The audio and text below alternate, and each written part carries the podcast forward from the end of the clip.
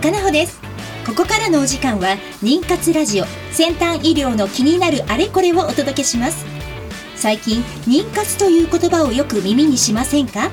妊娠の妊活動の活。一言で言えば文字通り妊娠するための活動という意味があります。まさに妊活中のあなたに届けていく20分間です。この番組ではゲストをお迎えしテーマに沿って不妊治療の最先端技術をご紹介していきます。お話を進めていただくのはスペイン発の不妊治療を専門とした遺伝子検査会社アイジェノミクスジャパンの法人代表であり理学博士のアンディさんそして技術責任者で工学博士のトシさんです。それではアンディさんトシさんよろしくお願いいたします。よろしくお願いします。今日は先週の引き続き神戸元町夢クリニックの院長河内谷聡先生にお越しいただいてます。先生今日もよろしくお願いします。よろしくお願いいたします。よろしくお願いいたします。先生今日のテーマは？はい。今日のテーマは遺伝子疾患婚姻者検査の現状と将来というお話をしていきたいと思います。よろしくお願いします。お願いいたします。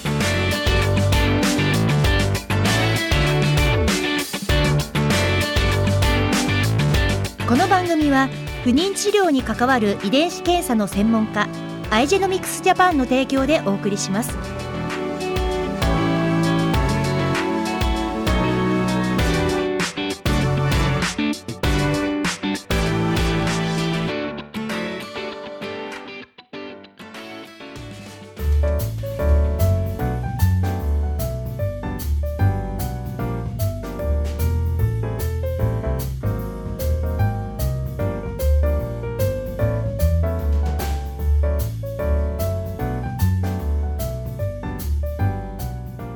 れでは冒頭にもご出演いただきました今日ゲストの方お越しいただいております。神戸元町夢クリニックの院長河内谷聡先生です。先生よろしくお願いいたします。よろしくお願いいたします、はい、さてあのー、今日まさに今ねこの目の前で私ホームページを拝見させていただいております神戸元町夢クリニック。えぜひ皆さんもねご覧いただければと思うんですが先生のプロフィールがいろいろ並んでおりますね。天秤座大型 とかあのこちらにねいらっしゃる。先生方のこういったプロフィールもね載ってるのですごくこう親近感が湧きながら私拝見してますけれども野望のところにラジオの DJ って先生書かれてらっしゃいますけど、えー、はい、いやあのー、子供の頃ラジオを非常によく聞いてて、はい、それで電話をかけたりして、えー、電話で出演したりしたこともあってあの非常にラジオ業界は憧れがあったので今日ついに ついに叶ったかなと。ありがとうございます。いえいえ、今日もよろしくお願いいたします。ますそしてね、あのこの先生の神戸元町夢クリニックなんですが、先生のこのクリニックならではのポイントっていうのはあるんですか？そうですね。えっ、ー、と私たちのクリニックは主に体外受精を中心とした不妊治療のクリニックなんですけども、体外受精の時は卵を卵子をですね。えーと、取ってこなきゃダメなんですけど、はい、取るまでのやり方排卵誘発をほとんどしないと,、えーと、何も薬を使わない自然周期あるいは非常に少ない薬剤の量で済む低刺激周期ということに特化してなるべくお体に負担がかからないような形にして体外受精を進めていこうと。もうそれを一番のモットーとしております。はい、ありがとうございますさて今日アンディさん。そうですね、えーまあ、これも、えー、4月の初回の放送で、えー、話した内容なんあなんですけれども、えー、単一遺伝子疾患の検査になるんですね。はい、であのー、まあ、単一遺伝子疾患というのは一つの遺伝子で、えーまあ、その中で、えーまあ、変異が起きればですね、えー、えー、まあ、疾患に、えーあのすぐにはかからないんですけれども、まあ、例えば染色体2本あるんですけどそのうちの1本だけ、えー、異常があっても病気にならないんですね。これ劣性遺伝病と言いまして、はい、えー、ただ保因者になるんですね。健常ではあるんですけど保因者えー、になるんですけども英語ではキャリアという言い方なんですね。はい、でまあ親片方だけキャリアだったら子供はあの病気にはかからないんですけれども、えー、両方保因者だったら劣勢の劣勢遺伝病の場合ですと4分の1の確率で、えー、病気にはなるんですね子供が。はいですからあのじゃあ本因者かどうか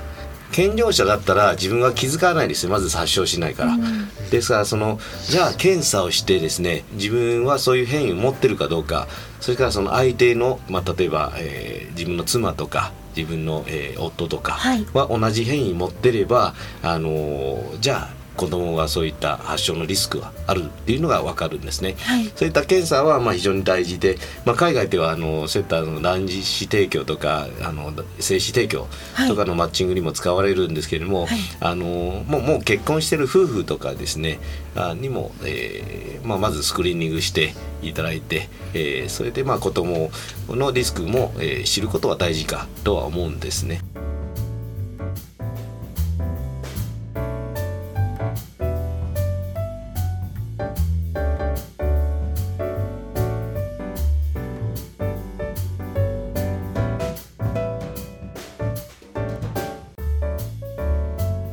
先生この卵子提供マッチングについて皆さんにご紹介いただけますか？はい。えっ、ー、とまあ卵子提供っていうのはあの何らかの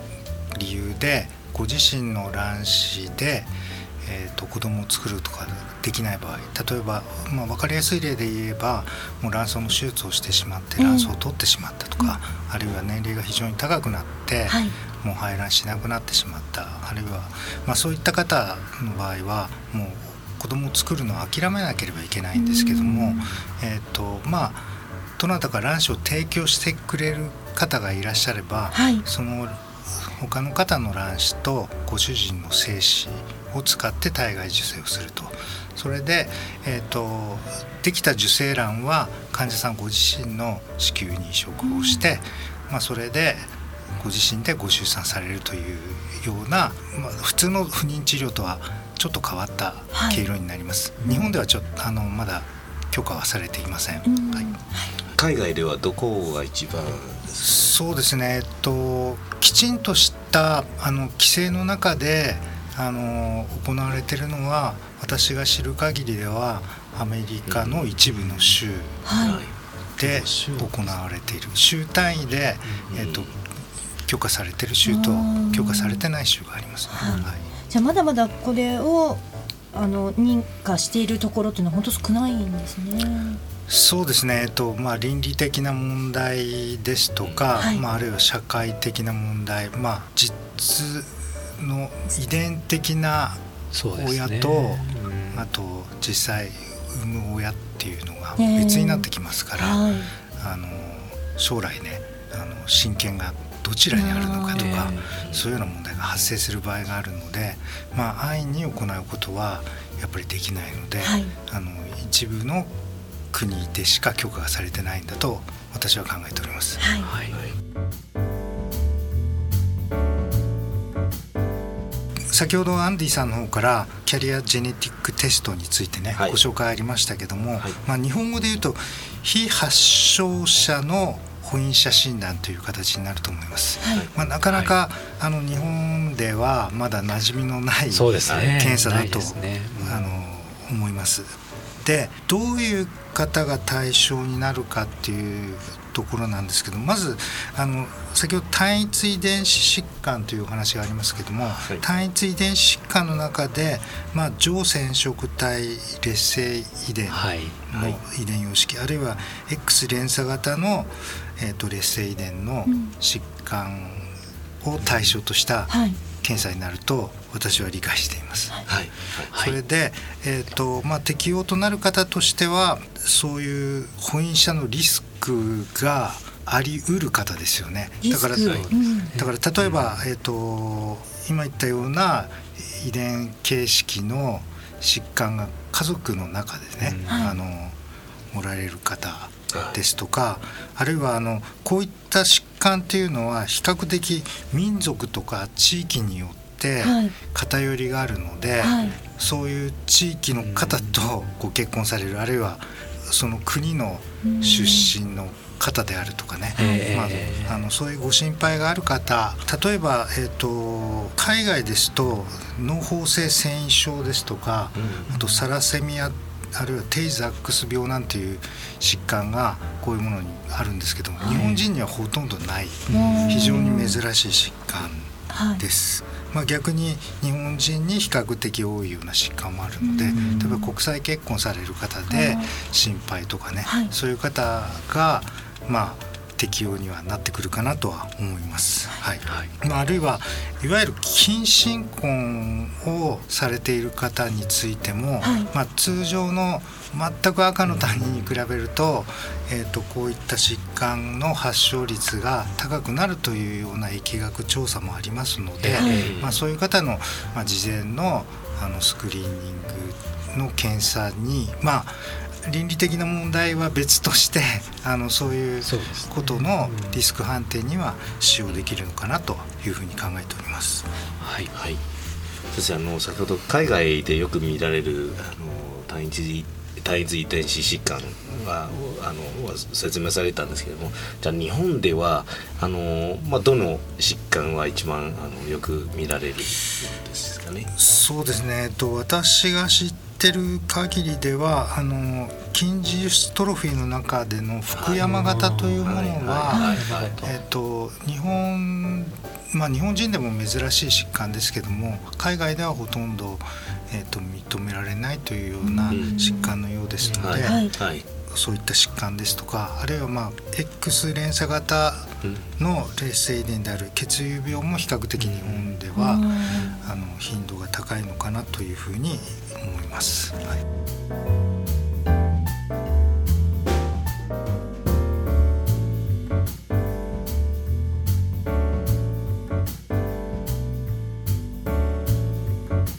妊活ラジオ先端医療の気になるあれこれ先週に引き続きましてゲストは神戸元町夢クリニックの院長河内谷聡先生でございます。先生後半もよろしくお願いいたします。よろしくお願いいたします、はい、えっ、ー、とですねそしたら私の方からですねこの本院者検査ですね、はい、まあ検査法弊社が提供しております。検査方法について簡単にご説明させていただきます。で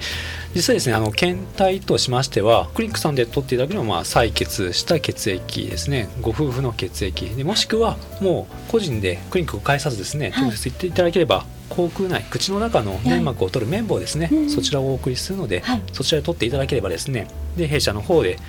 DNA を生成してですね。そちらの方からこの検査を調べます、はい、で大体まあ2週間から3週間ほどで検査結果が出てきます。でこの際私たちの方ですねマッチングの、まあ、ソフトが、まあ、弊社の独自にございまして、えー、で4000の遺伝子の変異ですね、はい、をどれがどれ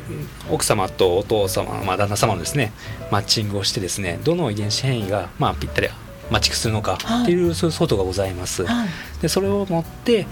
まあ、こういった遺伝子疾患になりうる可能性がありますよとかですねそういったお話なんですけども、えー、これこういったまあ弊社ではマッチングソフトっていうものを使ってるんですけども、こう海外の施設でこうどんなプログラムに参加する人たちのの中のマッチングってどういうふうにされているのかかそういった情報とかありますか？そうですね、まあ、具体的にはあの日本人の患者様ですと、えー、まあ奥様の卵子をの代わりに海外で、えーと、卵子提供を受けると、まあ、その場合、はい、ご主人の精子と,、えーと、提供者の卵子の間で本院者検査をすることが私が知る限りアメリカでは一般的に行われていると思います。ですので、えーとご主人についてはアメリカに一度渡米することがほとんどなんですけども、はい、渡米した時にあの今回のようなジェネティックスクリーニングの検査を受けられていると。なるほど。で稀にですけども、はい、あのこの疾患が引っかかってますよっていうようなそこでわかる受けることがあるようです。もちろんあの本院者ですので、あのご主人は発症していませんけど、えー、はい。なるほど。やっぱそういうケースがあるんですねやっぱりね。はい、でまあ、先生この検査はあの、まあ、非常に、えー、パワフルな検査ですね同時に600以上の種類のけ、えー、疾患のスクリーニングができるんですけれども、ねあのただその何か懸念する材料はあるんですかね？そうですね、えっと、この検査を例えばあの何もあの心配なことがない方が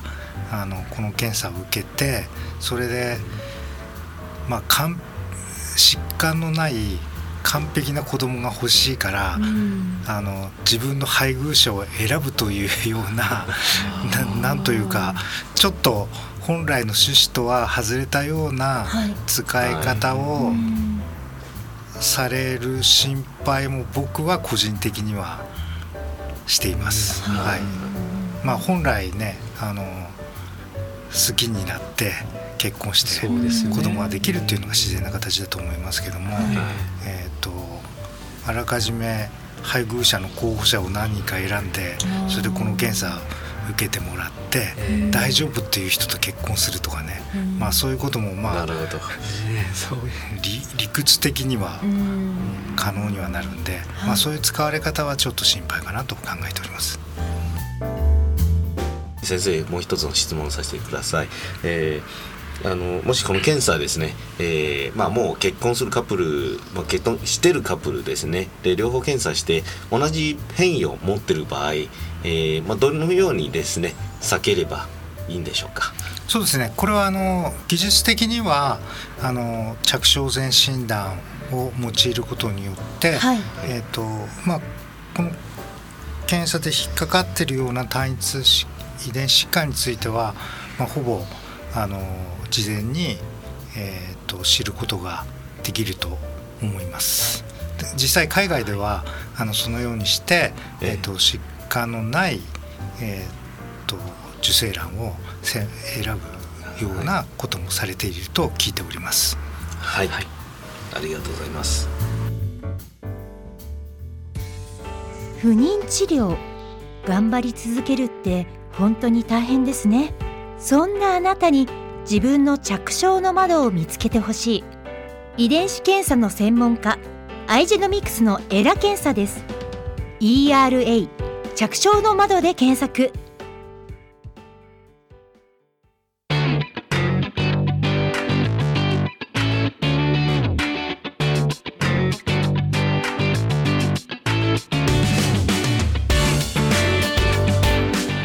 河内谷先生最後にリスナーの皆さんにメッセージいただけますか？はい、えー、と私たちはもう一人でも多くの方がねあのお子さんに恵まれるように日々頑張っております。あの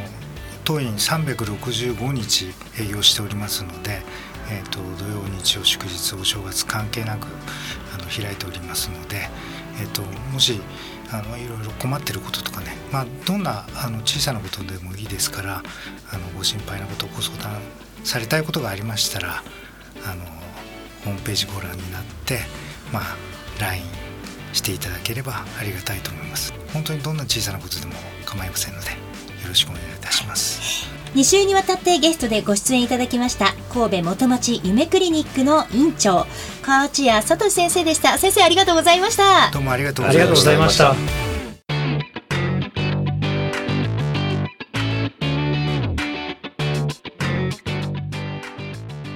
この番組は不妊治療に関わる遺伝子検査の専門家アイジェノミクスジャパンの提供でお送りしました。